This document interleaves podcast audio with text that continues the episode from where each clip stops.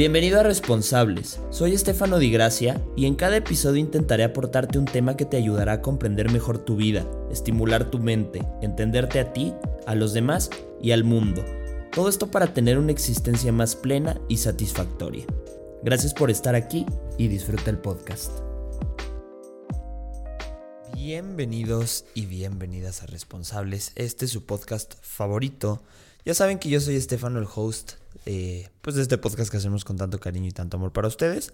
Me pueden encontrar en redes sociales como Estefano de o directamente en Responsables Podcast. Cualquiera de esos dos lados ustedes me van a poder encontrar, tanto a mí como al equipo de responsables, que bueno, pues ahí estamos chambeándole arduamente. Em, pues me da mucho gusto tenerlos aquí. Ya saben que es un regalo maravilloso estar en el episodio 105 ya.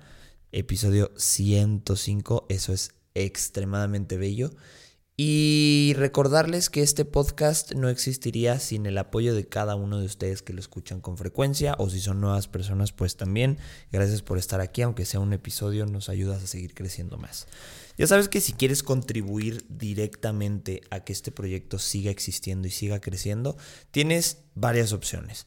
La primera es que nos compartas, que compartas el episodio en tus redes sociales, en una historia, en un post, en una publicación y nos etiquetes para que tanto la gente pueda ir a chismosear qué somos y quiénes somos, tanto a mí como Estefano de GH como responsables podcast, y también para que nos enteremos quién nos compartió y pues podamos cotorrear y saludarnos por ahí.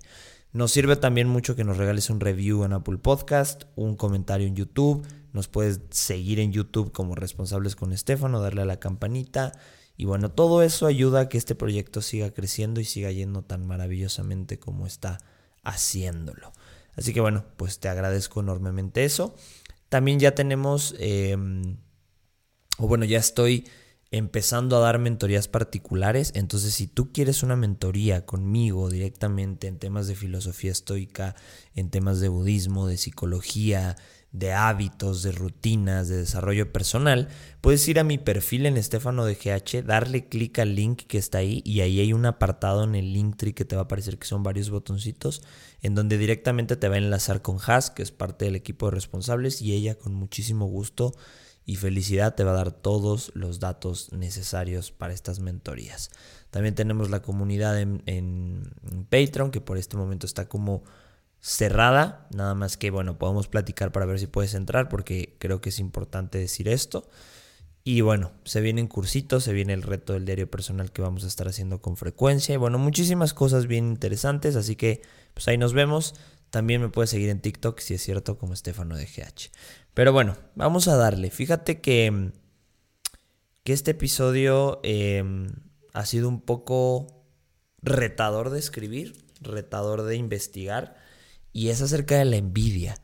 Y particularmente he sido una persona que ha vivido con mucha envidia en, mis tiempos de adolescente y también particularmente he recibido ciertas, eh, ciertos comentarios dolosos de envidia, ¿no? Entonces, evidentemente... Eh, fue, un reto para mí escribirlo, fue difícil, fue complicado, pero bueno, afortunadamente creo que pudimos sacarle mucho juguito a este tema. Así que fíjate que me remonté directamente a pensar primero quién es una de las primeras personas dentro de la filosofía cuando yo estudio que hablaba de la envidia, y es el señor Friedrich Nietzsche. Y el señor Friedrich Nietzsche decía, o, la describía, mejor dicho, la, la envidia, como una emoción es la emoción más operativa a nivel individual y colectivo. ¿Y a qué se refiere con operatividad dentro de la envidia? Que es una emoción que nos mueve, que nos hace operar. Ojo ahí, esto no significa que nos haga operar bien o que nos haga operar mal, simplemente que genera movimiento, que genera operación. Entonces de ahí empezamos a darnos cuenta lo poderoso y lo importante que es la envidia en nuestras vidas. Eh, él la describía como la sensación de humillación que experimentamos al enfrentarnos a aquello que deseamos pero no podemos tener. Y creo que aquí me voy a detener un poco y voy a hablar acerca de esto, creo que es bien importante recalcarlo. Creo que sí, la envidia nos hace desear lo ajeno, desear lo que no está en nuestras manos, lo que de alguna u otra forma no podemos obtener. Y ¿Y eso a qué nos lleva? Nos lleva a pensar y nos lleva a sentirnos malagradecidos, resentidos. De hecho, Nietzsche crea o genera la palabra no envidia, sino como resentimiento, que es en francés resentimiento o algo por el estilo, pero de ahí se extrae la palabra resentimiento. Y es, este, esta sensación, esta emoción congelada eh, de frustración, de dolor y de pena. Entonces, ya de aquí empezamos a darnos cuenta que la envidia hoy en día tiene mucho poder energético, emocionalmente, del lado eh, negativo positivo. Y eso ya ahorita hablaremos cuando le demos la dirección. Y él escribe literalmente, y te voy a leer eh, este extracto, él decía, el hombre resentido no es recto ni ingenuo, no es honesto ni sincero consigo mismo, su alma se tuerce, su mente adora los rincones oscuros, pasadizos secretos y puertas traseras. Y creo que cuando nosotros experimentamos envidia, creo que Nietzsche lo, lo, lo parafrasea muy bien, nos volvemos unas personas que no somos rectas ni y, somos ingenuas, no somos ingenuos, mejor dicho. No sé, de alguna u otra forma la envidia cuando se apodera de nosotros nos hace sentir em, que podemos criticar a los demás, que podemos señalar a los demás, que podemos decirles a los otros que están mal o burlarnos de las cualidades de las cuales de alguna u otra forma nos están generando un resentimiento. Y yo creo que hasta cierto punto sí es muy cierto que lo que te choca, te checa, o sea, es decir, lo que envidiamos o lo que criticamos eh, es porque lo envidiamos, mejor dicho, es porque lo deseamos. Em, entonces sí es importante prestar atención aquí, ¿no? Y por último, para dejar el tema de Nietzsche, podamos ponernos a platicar. Em, Nietzsche decía que la salud mental de alguien, la buena salud mental de alguien, dependía de ser capaz de resistirse a denigrar el deseo propio por la imposibilidad de satisfacerlo. Implica resistir al impulso de negar los vacíos en la vida de uno por el mero beneficio de convivencia interna. Más allá que suene muy romántico y muy bonito, a que voy con esto. Em, tenemos que entender que la envidia le da bien en el centro a nuestra salud mental. Cuando nosotros experimentamos envidia, sufrimos, hay mucho sufrimiento. Y aquí quiero que ocupes este pensamiento y esta herramienta. Cuando tú te estés enfrentando a una persona que te envidia o que te critica o que te señala, ten compasión. Compasión no de hacer algo por ellos porque no es tu responsabilidad ni es nuestra responsabilidad, pero sí en la forma en la que la miras o en la forma en la que lo miras. Porque esta persona que está sintiendo envidia está envenenando literalmente su alma y está lastimándose por desear algo que tú tienes y que esa persona no puede conseguir. Entonces, ser compasivos, ser empáticos y entender que la persona que te está envidiando y que te está criticando está sufriendo, cambia mucho las reglas del juego a la hora de observar, ¿sale? Entonces, esto como tip cuando te enfrentes. Y cuando tú sientas envidia, creo que también es importante ser bastante pacíficos con nosotros mismos. ¿Y a qué voy con esto? Entender en un ejercicio de reflexión que estamos sufriendo, que la envidia nos está haciendo sufrir y que nos está nublando la conciencia, que nos está nublando los valores, que nos está nublando la empatía. Y profundamente hacerse la pregunta y ser brutalmente honestos con nosotros mismos de por qué envidio esto, ¿Qué tengo que hacer para conseguirlo si es que me, funciona, si es que necesito depender de esto? ¿Puedo prescindir de esto que estoy envidiando? ¿Es más una vanidad? ¿Es más una necesidad? Pero sobre todo ser bastante amables con nosotros mismos porque estamos pasando un momento de sufrimiento. Cuando estamos envidiando, cuando estamos sintiendo envidia, nos lleva a entender o nos debería de llevar a entender que tenemos que mejorar, que necesitamos echarle más ganas y preguntarnos a nosotros mismos por qué este, este deseo inconsciente, este deseo durísimo de querer obtener algo que no es nuestro, nos está llevando a sentirnos frustrados o a sentirnos enojados o a sentirnos con bastante autoridad para criticar al otro. Creo que la envidia debe de ser em, una bandera, una red flag de atención de que tenemos que mejorar, de que tenemos que hacer eh, un mejor esfuerzo. Y fíjate que hay una, hay una historia en la religión católica cristiana de Abel y Caín. Y por si no la conoces, te recomiendo que la cheques, pero básicamente puedo equivocarme porque no recuerdo bien quién fue quién, pero eh, Abel y Caín eran hermanos, fueron los primeros hijos de Adán y Eva y pues, obviamente por naturaleza competían y aquí ahorita voy a hacer un énfasis en la competencia. Pero Abel y Caín lo que pasaba es que en esta vida que ellos llevaban le tenían que ofrecer ofrendas, siendo redundantes a Dios. Y Abel le ofrece, Abel era agricultor, Caín era mm, pastor, y Abel eh, le ofrece a Dios, eh, me parece que su primera cosecha, y Caín los primeros becerros o ovejas que nacen, la primera camada la sacrifica y entonces algunas leyendas dicen que Dios se enoja porque la ofrenda no quería que fuera con sangre, quería que fuera una ofrenda que no implicara pecado, matar, por ejemplo. Y, entonces acepta la ofrenda de Abel y la de Caín la desprecia y lo regaña, ¿no? Y entonces Caín en este dolor, en esta, en esta frustración y en, esta, en este estado de envidia va y mata a Abel, a su propio hermano. Entonces, ¿Qué podemos aprender de todo esto? Que la envidia es una emoción muy destructiva, que la, la, envidia si no la reflexionamos, si no la ocupamos de una manera más consciente, nos puede llevar a destruir, nos puede llevar a destruir amistades, nos puede llevar a destruir familias, nos puede llevar a destruirnos a nosotros mismos. ¿Cuántas personas no conocemos que han vivido toda la vida resentidos y toda la vida, em, pues casi, casi como golpeados? Por el destino de por qué no pudieron obtener algo porque están muertos de envidia. Entonces ahí te das cuenta la capacidad destructiva y la capacidad de emociones, de, sentir emociones negativas que la envidia nos hace eh, em, entender cuando no somos conscientes. Y no me malinterpretes, mi querido y mi querido responsable. Yo a lo que voy con esto es que no vamos a dejar de sentir envidia. La envidia es natural, la envidia la sentimos todos porque vivimos en una época y en una fase de la historia hiper competitiva, hiper comparativa. Tú abres las redes sociales y te tienes que evidentemente comparar con los demás y te comparas con el vecino y con el compañero y con el amigo y con el primo y con el hermano. Esto es natural, no, no vamos a luchar contra esto ahorita. Pero lo que sí tenemos que entender que cuando empecemos a sentir envidia, tenemos que hacer un ejercicio profundo de reflexión. Si tienes diario personal, si eres un habitual escucha responsable, seguramente tienes tu diario personal. Y ahí desmenuzar evidentemente qué está sucediendo, por qué nos estamos sintiendo con esta sensación de envidia y transformarla en no en un motor, sino en una energía que nos lleve a ser curiosos y a preguntarle a esta persona que estamos envidiando, oye, de verdad me da mucho gusto verte así o me da mucha alegría ver eh, que conseguiste ese carro, que conseguiste ese trabajo, ¿cómo le hiciste? Explícame, dame tus tips, dame tus secretos.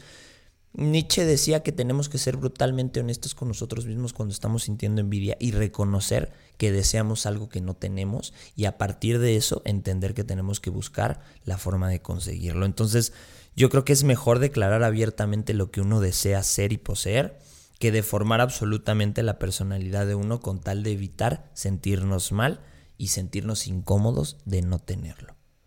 Porque entonces, ¿qué pasa? La envidia se transforma en toda una destrucción.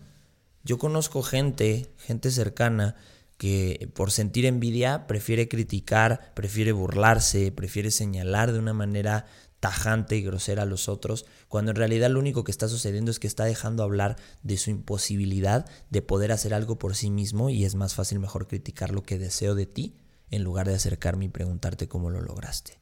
O sea, me parece hoy una, una actitud muy inmadura enojarnos con otra persona que tiene algo que deseamos porque no fuimos lo suficientemente capaces de conseguirlo. Creo que eso es una actitud bastante infantil.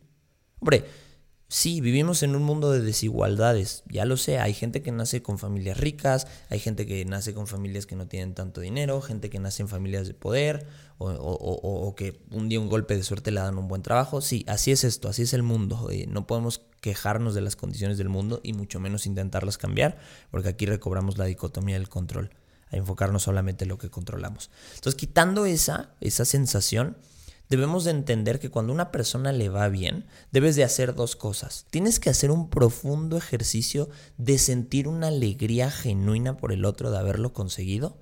Y segundo, conectar con tu envidia para reflexionar y ahora sí desatar un sentimiento de curiosidad y acercarte a la otra persona y decirle, ¿cómo lo hiciste? Enséñame. No me des, enséñame.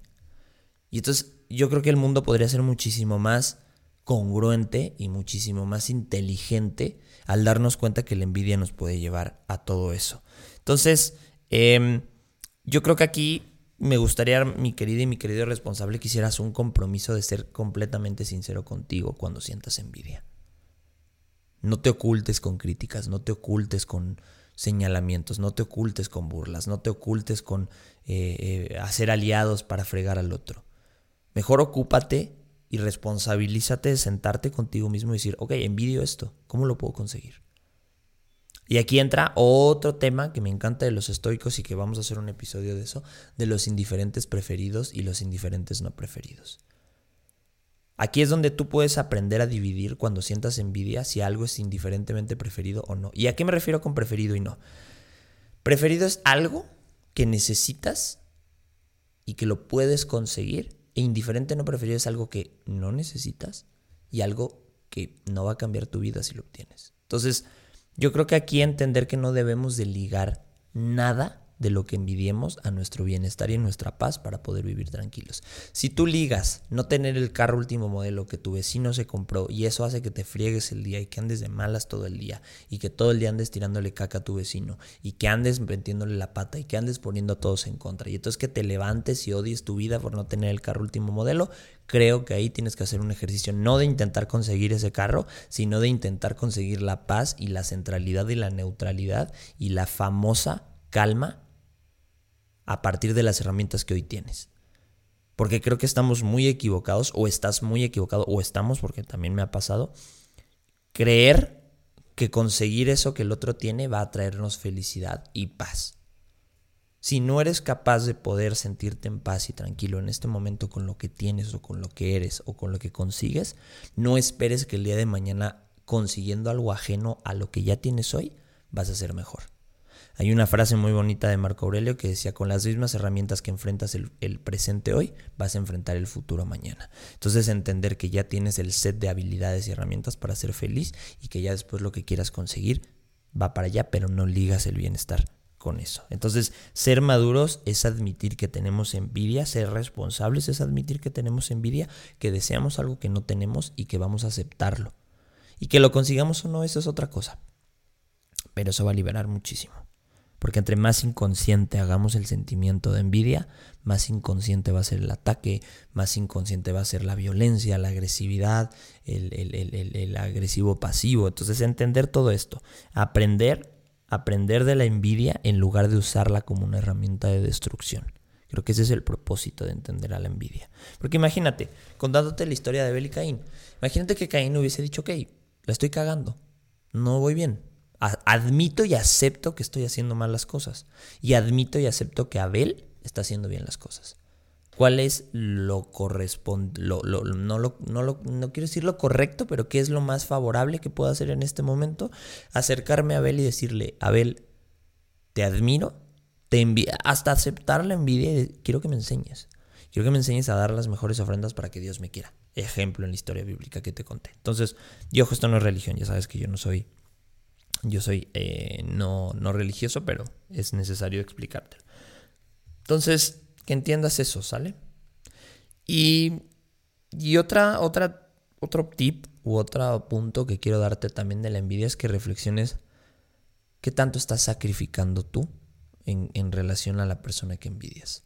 Creo que hoy es muy fácil y, y, con este punto tal vez me vaya a otro tema, pero bueno, no importa. Pero creo que hoy es muy muy normal envidiar a los demás sin preguntarnos cuál ha sido el sufrimiento y los sacrificios que ha hecho esa persona para conseguir lo que quiere.